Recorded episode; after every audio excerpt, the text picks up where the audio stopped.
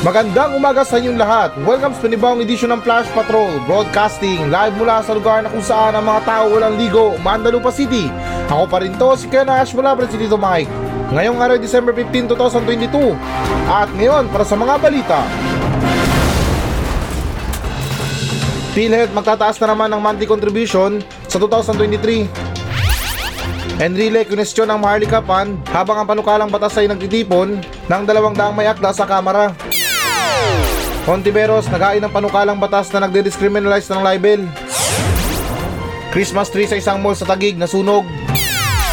Bagong kasal, instant milyonaryo mula sa cash gift na aabot sa 1.8 million.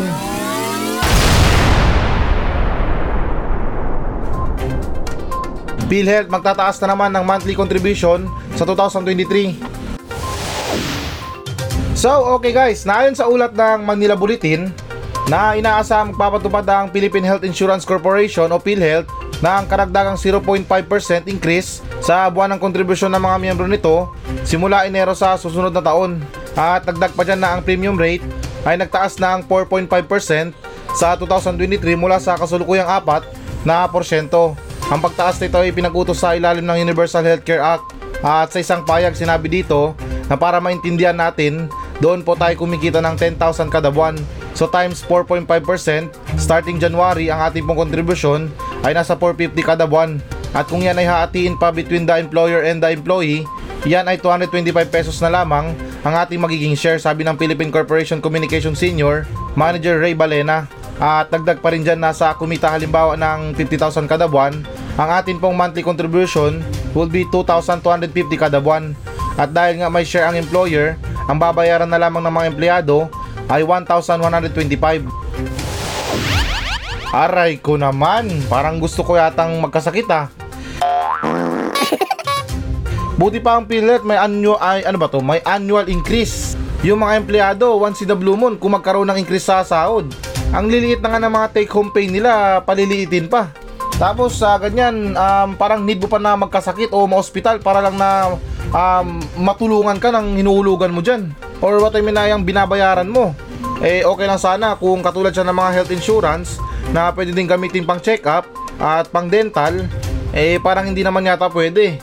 Tapos guys na hindi naman din tulad sa pag-ibig o SSS, eh alangan naman kung mag-loan ka sa PhilHealth, magkakasakit ka next week.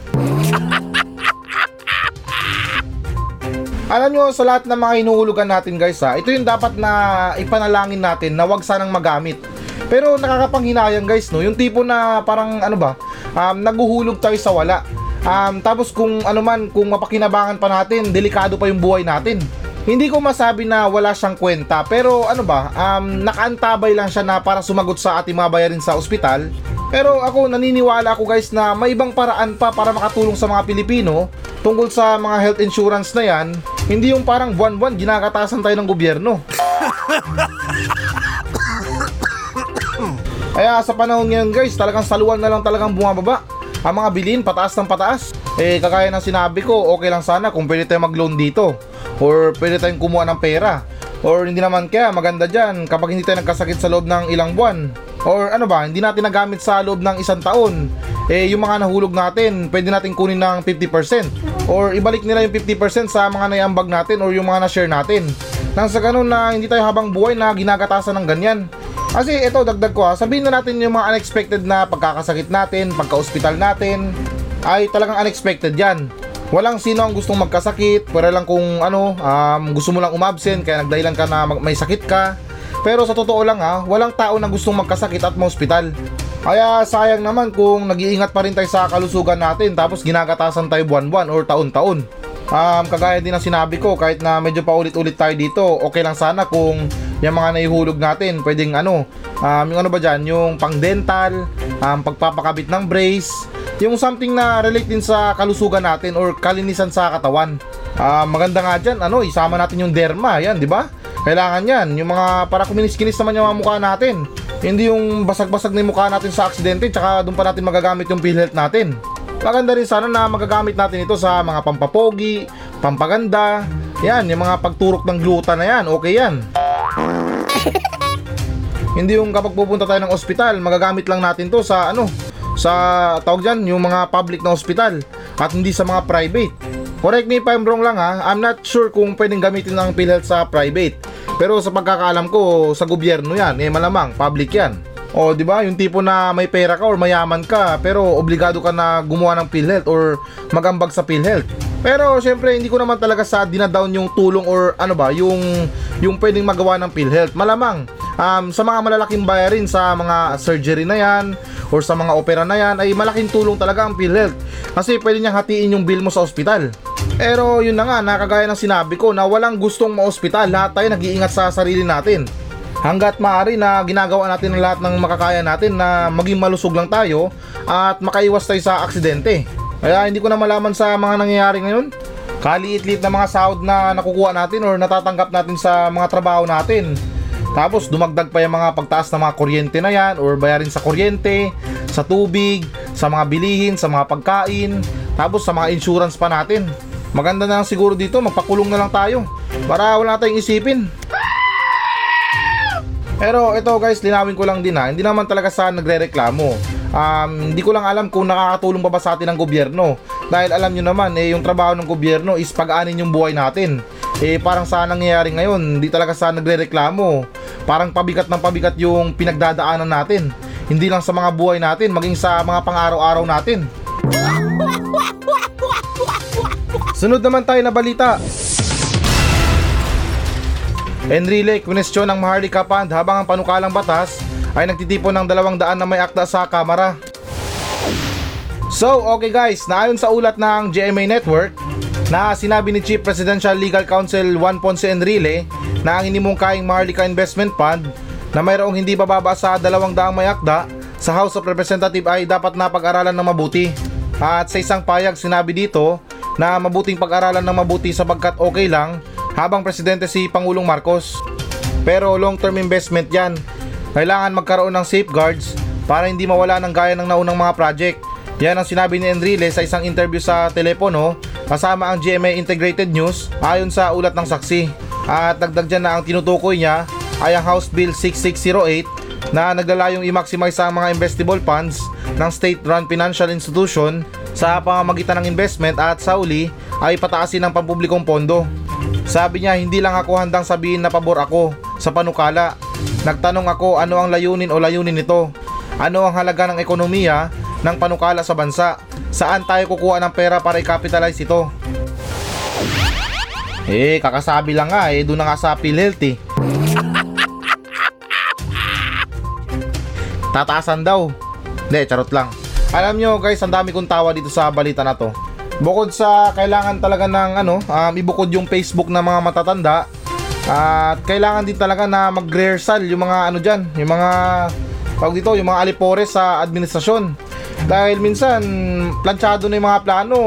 Um, sa mga kasama nyo, meron, meron pa rin magtatanong. Yung tipo na kaka-mention mo lang or kaka-explain mo lang, tapos maya maya may, mag, may magtatanong ulit tungkol sa um, kaka-explain mo lang. Kasi guys, may punto naman si Enrile. At may punto din si Pangulong Marcos.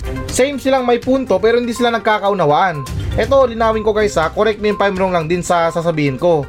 Um, itong ikinakabahala ni, ano, ni Enrile ay long term na ano to, long term na investment to. Eh yung term lang ng Pangulo is ano lang, 6 years lang.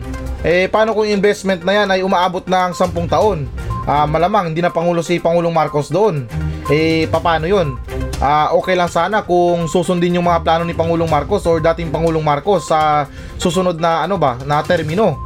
Kasi sa ginawa ni Pangulong Marcos, kaya nga siya nag-invest para paggamitan niya ng pera or pag, ano ba, yung pera na paggagamitan niya ay para makatulong sa bansa. Kaya hindi rin talaga na maiwasan na talagang magiba yung utak ng mga Pilipino dito or yung mga citizen, ay citizen, mga netizen dahil yun na nga na 6 years lang yung termino ng isang pangulo. Eh paano kung ano yan, um, makalipas ng ano ng termino niya, um, kinalimutan na yan, eh di doon talaga papasok yung hinala natin na kinuha lang yung pera at hindi talaga ininvest. Pero linawin ko lang guys ha, hindi ko sinasabi na hindi talaga ininvest. Um, sa mga hinala lang natin na baka kinuha lang yung pera or idinailan lang yung Maharlika Fund na yan para makalikom ng pera. Pero wala eh, yan talagang binoto natin. Kagaya ng sinabi ko sa mga nakalipas na episode. Um, yan ang binoto or yan talagang ginusto ng mga Pilipino ang botohin or ipanalo si Pangulong Marcos. Kaya ganun talaga na what you pay, what you get. Kung anong binayaran mo, yun ang makukuha mo. Magtiwala na lang tayo kamo dahil itong sa hinala natin eh talagang ano yan um, hindi may iwasan na ah, mag-overthinking tayo sa mga pinaplano ng gobyerno dahil perang pinag-uusapan. Alam nyo naman, di na bago sa atin ang issue sa mga korupsyon na yan. Parati na lang. Um, nakailang pangulo na tayo na ilang sabi um, babaguhin nila or um, iaaw nila sa kahirapan ng Pilipinas or tayo mga Pilipino. Pero wala pa rin. Nagkandamatay na yung mga ilang pangulo pero wala pa rin nagbabago. Yung mga problema natin sa informal settler na yan, um, yung mga barong-barong na bahay nila, ay parang mas nauna pa nagbago yung pamamahay nila or ano ba yung ano ba yung mga bahay na patong-patong na yung simple na barong-barong lang. Ngayon kung makikita mo um, umaabot na ng limang palapag um, apat na palapag. Yun barong-barong lang yun ha? Kaya yun na nga guys na hindi talaga maiiwasan na dumumi yung utak natin pagdating sa mga ganyang klase na usapan. Pera ang pinag-uusapan kaya talagang napakahirap magtiwala lalo't na gobyerno pa ang may hawak So I hope guys na nagkaroon ng linaw itong explanation ko sa inyo dahil yun na nga um, opinion lang naman din to. At kayo, kayo din ang bahala kung ano bang iniisip nyo sa Maharlika Band na to. Dahil ako, isa rin ako sa nagtitiwala kung sino bang nakaupo dito o sino bang nagplano nito. Eh mahirap naman kung try niyan. Baka mabrutality tayo Pero tama talaga yung sinabi ni ano ha, ni Enrile na kailangan meron tayong safeguards. Um, idagdag natin yung Bioderm dyan, um, Green Cross, at saka ano, Kojic, yan. Importante din yan sa mga plano. Dahil kung meron tayong safeguard, Bioderm, at saka Green Cross, um, para sa ating protection, eh kailangan din natin ng Kojic para ano ba, paputiin or palinawin kung ano ba talaga or para saan ang plano. Sunod naman tayo na balita. Hontiveros nag-aay ng panukalang batas na nagdi-discriminalize ng libel. So, okay guys, naayon sa ulat ng GMA Network na si Senador Risa Hontiveros noong Martes ay nag-aay ng panukalang batas na naglalayong i-discriminalize ang libel sa parehong araw na hinatulan ng hukuman ng Quezon City ang mga mahayag na si Frank Simato ng cyber libel. At dagdag pa dyan sa paghain ng Senate Bill 1593 o ang Decriminalization of Libel Act na isipawalang bisa ang Article 353, 354, 355, 356, 357, 360, 361 at 362. Bingo! De, charot lang na ang Act number 3815 o ang Revised Penal Code at Republic Act number o ang kilala bilang Cybercrime Prevention Act of 2012 at sinabi ng senador sa kanyang paliwanag na tala ang pagtaas at paglaganap ng social media bilang pangunahing daluyan ng komunikasyon ay humantong sa higit pang armas na mga batas sa libel at na ang pag-abalance ng mga kaso sa cyber libel ay nagre-resulta lamang sa pagbabara ng mga docket na korte sa bansa. Sa isang payag din sinabi dito na ang ating mga batas sa cyber libel ay ginawang sandata upang sirain ang pangunahing karapatan. Ang mga batas na ito ay ginagamit upang patuloy na atakihin ang marami sa ating mga kalayaan, partikular na ang kalayaan sa pamamahayag. Ah, okay guys. So ito akin lang to ha or opinion ko lang to. Um di naman sa sinasabi or ano ba, yung tipo na um di naman ibig sabihin na porket meron tayong cyber libel na batas ay ibig sabihin na binabara na yung ano, yung um, kalayaan natin sa pamamahayag.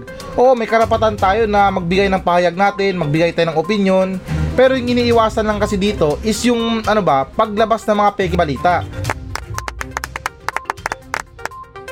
Yung ano ba, yung kumbaga sa simpleng buhay natin, yung mga chismis ba, yan talaga nakakasira sa reputasyon ng mga tao. Lalo sa isang ano, isang opisyal sa gobyerno.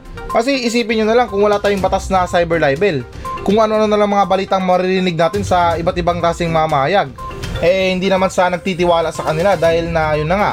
Um, especially kung journalist sila or yun na nga, journalist o mamamayag, eh paano kung nagbitaw sila ng kasinungalingan? Paniniwalaan sila ng mga tao na masama yung tao na yun kahit hindi naman. Kaya linawin ko lang din sa aking opinion na hindi naman talaga ibig sabihin na porket meron tayong cyber libel ay hinaharangan na yung karapatan natin sa pamahayag. Dahil parang sinasabi na, uy, merong cyber libel. Um, yan ang ikakaso sa atin kapag nagsalita tayo against sa gobyerno. Nakadepende na lang po yan sa pag-deliver natin ng ating mga balita or pahayag dahil sadyang napakadelikado din kung isa kang importanteng tao at nagbigay ka ng maling pahayag. Ulitin ko guys ha, kasi nakakatakot talaga yan, yung mga pagpapakalat ng peking balita. Eh, paano na lang, anong gagawin natin? Hindi ba parang mas malala ang sitwasyon, di ba? Na fake news kasi, walang batas laban sa kanila.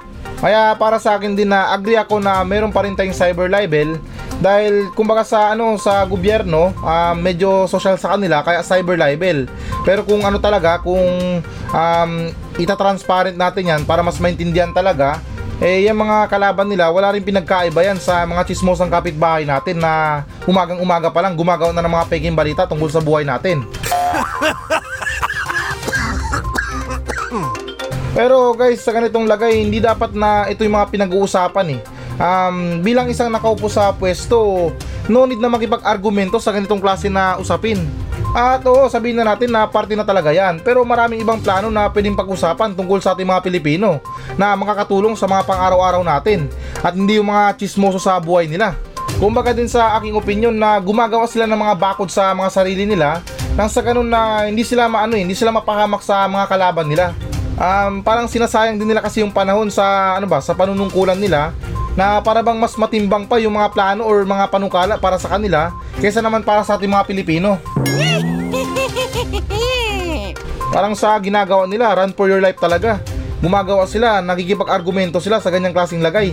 Cyber libel guys, napaka-importante yan. Um, nakadepende lang talaga yan sa paano, ano ba, paano gamitin. Pero napakalaki ang tulong yan kapag napundi tayo sa mga chismosong kapitbahay natin na kung ano na lang mga pinagsasabi tungkol sa mga buhay natin. O, di ba? Isipin nyo na lang kung walang kasong cyber libel. Anong ikakaso natin sa mga kapitbahay natin? Eh di back to normal na naman tayo. Um, walang cyber libel. Um, karamihan sa mga batas may lalagay na naman sa mga kamay dahil yun na nga. Hindi nakapagtimpi sa mga chismoso sa buhay natin. Oh, isipin nyo yan. Ano mas maganda? May cyber libel na idaan natin sa ano? Sa um, daang matuwid or legal na batas or um, makapatay tayo ng tao dahil sa mga nagpapakalat ng fake news. Pero hindi naman talaga sa tutol. Eh, yung sa akin lang opinion ko lang ha, um, mas maganda na idaan natin sa legal na batas kaysa naman na mag-isip tayo dyan na binabara yung ano, binabara yung mga katotohanan, um, hinaharang yung ano, yung mga um, matitinong mamahayag dahil sa gusto nilang ilantad yung katotohanan. Guys, sa kanyang problema, walang problema dyan. Um, utot nga, kahit patago na ilabas, nangangamoy pa rin. Sunod naman tayo na balita. Christmas tree sa isang mall sa Taguig nasunog. So, okay guys, naayon sa ulat ng ABS-CBN News, na isang Christmas tree ang nasunog sa isang mall sa Taguig City noong lunes ng hapon. At ayon sa Bureau of Fire Protection, natupok ng apoy ang tuktok ng bahagi ng Christmas tree dakong alas 4 ng hapon. Hindi naman kumalat ang apoy dahil napula ng bombero ang apoy sa loob ng ilang minuto. At pagsapit ang alas 5 ng hapon, idineklara ng mga otoridad na fire out na. At inaalam pa rin ng Bureau of Fire Protection ang sanin ng sunog. Eh, baka naman tinipid sa materyales. eh, gano'n naman talaga eh. Um, kasi hindi naman siguro mag-aapoy yan. Sabihin na natin na aksidente, di ba?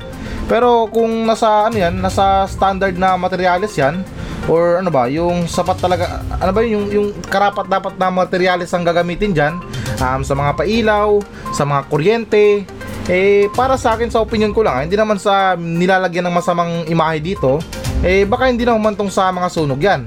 Ah, matanong ko lang, magkano bang budget sa Christmas tree na yan? Um, baka presyong divisoria lang yan ha.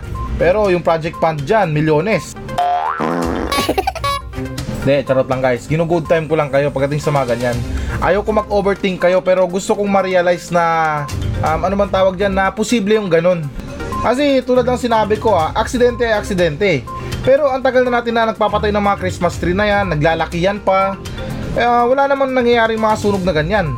Pero anyways, na depende na sa kanila kung ano ba talaga nangyari dyan. Um, bahala na sila. Pero ito, gusto ko lang pag-usapan guys yung pagpapatayo ng Christmas tree. Dahil ano ba, naintindihan ko yung diwa ng Pasko. Um, kailangan natin iparamdam sa mga Pilipino na papalapit na yung Kapaskuhan. Pero isipin nyo guys ha, or imagine nyo, talagang itatak natin sa isipan natin ito. Um, yung gobyerno or yung mga local governments na yan, may pondo sila para sa mga Christmas tree, um, pampailaw ng kalsada, yung mga ano ba, yung mga Christmas lights sa kalsada, um, decoration sa mga city hall, Pero yung ano ba, yung nakapunto doon or yung nakatutok lang yung Pasko nila or yung himig ng Pasko nila ay yung ano sa mga dekorasyon. Parang wala yung ano nila eh, parang wala yung feelings nila ng Kapaskuhan para sa mga Pilipino. Nakuha niyo ba yung punto ko guys na parang mas makulay pa yung mga kalsada, um, yung mga city hall nila kaysa naman sa mga buhay ng mga Pilipino. May mga pailaw sa mga kalsada pero um, yung problema sa mga mahihirap wala pa rin. Ang dilim pa rin ng kapalaran nila. Madilim ang buhay nila. Eh ito, hindi naman sa nagre-reklamo ha. Ako, tumatanggap din ako ng ayuda. Pero ano bang ipinagmamalaki nila? Um, nakapamahagi sila ng mga pamasko sa mga mahihirap sa halagang isang libo lang? Eh samantalang yung mga budget sa pagpapakabit ng mga Christmas tree, pagpapailaw sa pagkalawak-lawak ng mga kalsada, um, tingin nyo magkano bang budget dyan? O di ba? Mas nabigyan pa ng kulay yung mga kalsada kaysa naman sa mga buhay ng mga Pilipino. Diwa ng Pasko ang pinag-uusapan natin guys, hindi yung ano, diwa ng kayabangan or pagandaan ng lungsod. Kaya ganun pa man guys, um, di talaga sa nang babatikos pero sana man lang na ma-realize to ng mga LGU na hindi natin kailangan guys na magpaganda ng mga lungsod natin. Para masabi lang na uy itong lungsod na to maganda dahil ano makulay. Um, nandun talaga ang himig ng kapaskuhan. Karamihan sa mga buhay natin guys parang ganyan eh. Makulay sa labas pero kung aalamin mo talagang masalimuot.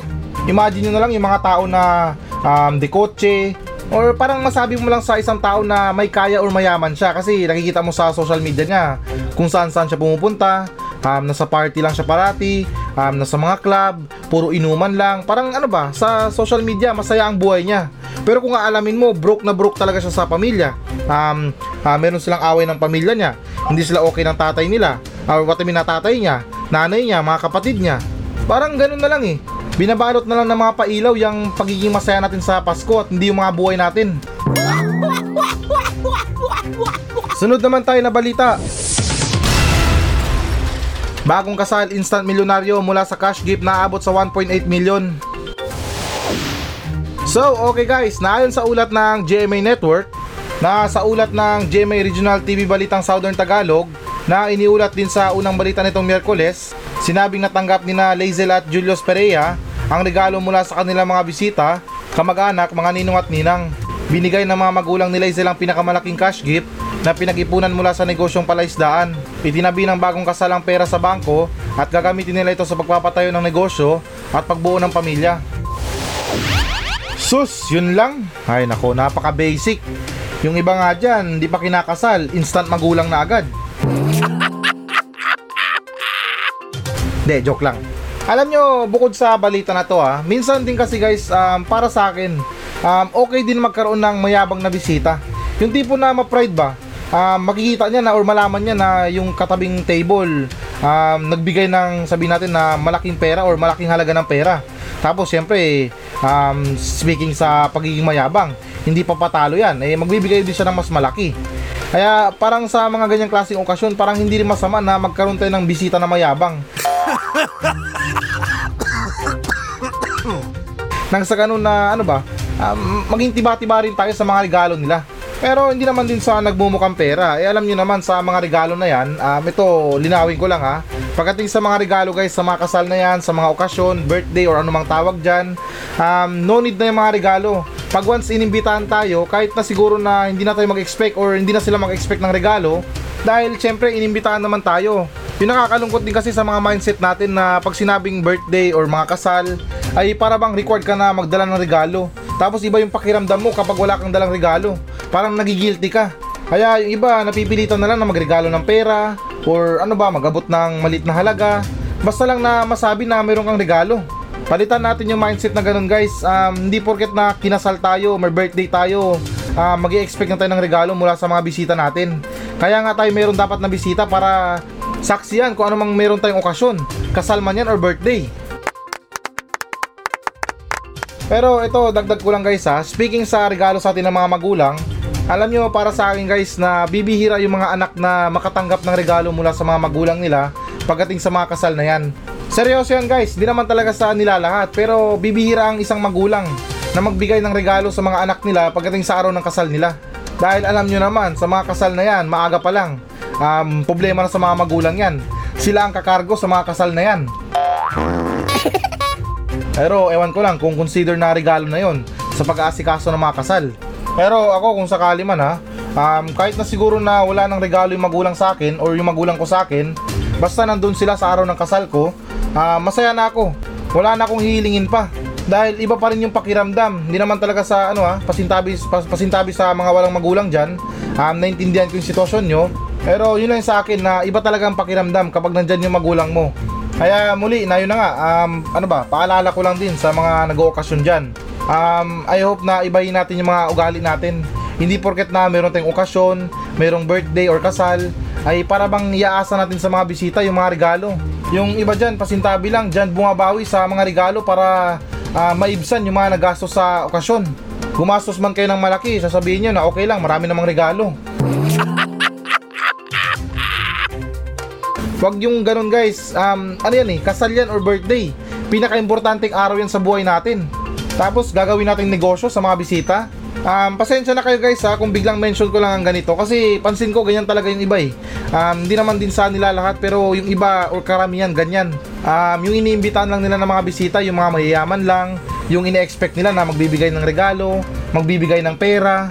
Mas marami pang bisita na hindi ka mag-anak kaysa naman sa tunay na kamag-anak. Paano din kasi? Wala eh, mahirap din yung kamag-anak kaya hindi sila imbitado. Walang ine-expect sa kanila or parang ano ba, iniisip ng iba, pasintabi lang talaga na wala silang mapapala sa mga kamag-anak nila na mahihirap. Kaya yung ilan na mas pinipili pang imbitahan yung mga hindi kakilala, basta alam nila na mayaman at merong may bibigay or merong iririgalo sa araw ng kasal. Kaya well, na ganun pa man, congratulations para sa ano na to, sa mag-asawa na to, na sa balita na naging instant milyonaryo. Pero ganun talaga, hindi naman bago sa atin ang mga ganyan. Lalo't na nasabi dito na negosyante ang mga magulang. Eh, alangan naman na igastos nila or magregalo sila sa ibang tao ng ganyang kalaking halaga. Eh, malamang, doon na sila magre-regalo sa mga anak nila. At guys, so nga pala, habol ko lang. Important, um, ano ba, reminder, um, paalala, ano bang tawag dito? Basta ito yung, ano, ito yung tandaan natin sa buhay natin. Na huwag tayong magmadali sa mga kasalan na yan. Dahil ang kasal guys ay sagrado. Um, ito ay pagkakaroon or pag-iisang dibdib natin sa mga partner natin. At alam nyo naman yung mga consequence yan. Hindi yan porket na nai-in love ka lang, gusto mo ng pakasalan, or masaya ka lang, gusto mo ng pakasalan. Ito ay maraming responsibilidad. Marami kang puputulin na ibang connection dito na hindi naman relate sa kasal nyo. Um, tulad sa mga paggala na yan. Um, sa mga lakad na hindi naman importante. Um, ano, pagkikipag-inuman sa mga barkada. At iba pang mga luho natin. Kaya talagang isipin natin kung ready na ba tayo magpakasal kasi napakahirap kung um, sa bandang huli mo pa marirealize yung consequence ng pagkakasal. So, ayan guys, viral talk muna tayo. Ah, meron tayong konting pag-uusapan tungkol sa naganap na Christmas party. Or ano ba? Oh, tama, Christmas party. Na nabasa or nakita ko sa ano sa timeline ko or sa newsfeed ko na merong grand prize. Ano ba? Yung pinaka grand prize nila is kabaong at taol. Um, alam ko napansin yun or parang dumaan din sa mga newsfeed nyo. Pero gusto ko lang pag-usapan yung tungkol dyan. Um, para sa akin, walang ano, walang masama doon. Um, bukod sa kakaiba na siya na ano, grand prize, pero para sa akin na malaking bagay na rin yan para sa kinakaharap natin or kakaharapin pa lang natin. Um, walang iba na yan kundi yung kamatayan. Yan, dapat maging handa tayo dyan. Dahil napakahirap guys kung mamamatay tayo nang hindi tayo handa. Ni kabaong wala tayo. Ang mahal din kaya ng kabaong ngayon. O di ba kung makukuha mo yun or ikaw mabubunot sa grand prize. Um, okay na yun. Yung problemahin mo na lang yung kape at saka biskwit. Hindi, charot lang guys na ito, dagdag ko lang ha. Sa mga kamatayan natin, um, di naman sa tinatakot kayo or pinapangunahan, um, kahit na siguro na simpleng ano lang, simpleng libing lang. Yung tipo na itapon ka lang sa gilid or sa estero. Hindi, joke lang. Yung ano ba, yung simpleng ano lang, simpleng burol lang. Hindi mo na kailangan gumastos ng pagkalaki-laki. Yung iba kasi namimili pa ng mga magandang kabaong para i-display. Um, namimili pa ng mga libingan or sementeryo. Para sa akin guys, di na kailangan ng ganyan eh. Kasi syempre patay na tayo eh. Um, iba nang may hawak sa atin, yung Panginoon na. Kaya hindi natin kailangan na maging magarbo pa sa mga kamatayan natin dahil mabubulok naman din yan. Pero sa totoo lang, very clever talaga yung ano, yung grand prize na yan. Um, pero swinerte ka nga, pero mapapamura ka naman kung paano mo iuwi sa bahay yan. At kagaya din sa sinabi ko na walang masama kung meron tayong ano, meron tayong pa-advance na kabaong sa sarili natin. Dahil hindi naman natin masabi kung hanggang kailan na tayo sa mundo na to. Mas mabuti na yung handa na tayo nang sa ganun, sa mga kamatayan natin na hindi tayo makapagbigay ng problema sa mga naiwan natin. Ako guys, sa totoo lang ha, ito real talk to para sa sarili ko ha, hindi naman sa hinihiling na or advance. Dahil kung sakali man na magkaroon ako ng pamilya, eh mas hihilingin ko pa na mauna akong mategi. Oo, mas hihilingin ko pa yan na mauna akong mategi. Kasi ano eh, ah, mas makakaiwas ako sa pagkautang sa mga tao dahil sa pagpapalibing sa asawa ko. Eh sa ganyan, um, okay na yung ako na yung mauna. At least, di bali na, kung hayaan nyo ako dyan, eh bahala kayo. Kayo din ang mapeperwisyo kapag nangamoy na ako dyan.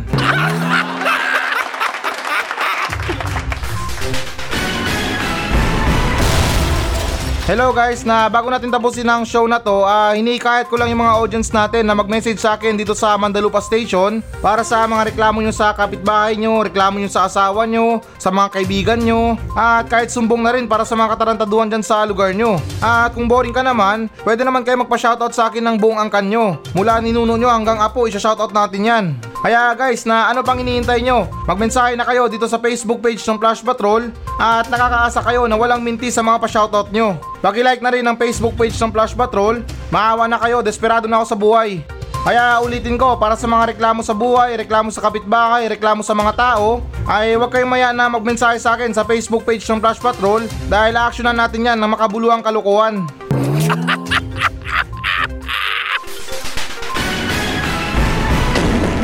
So yan muna mga balita ng Flash Patrol sa araw na to. Maraming salamat sa pakikinig. Ako pa rin to, si Kuya Nash at maraming salamat ulit. Wala pa rin si Tito Mike. Masayang masaya ako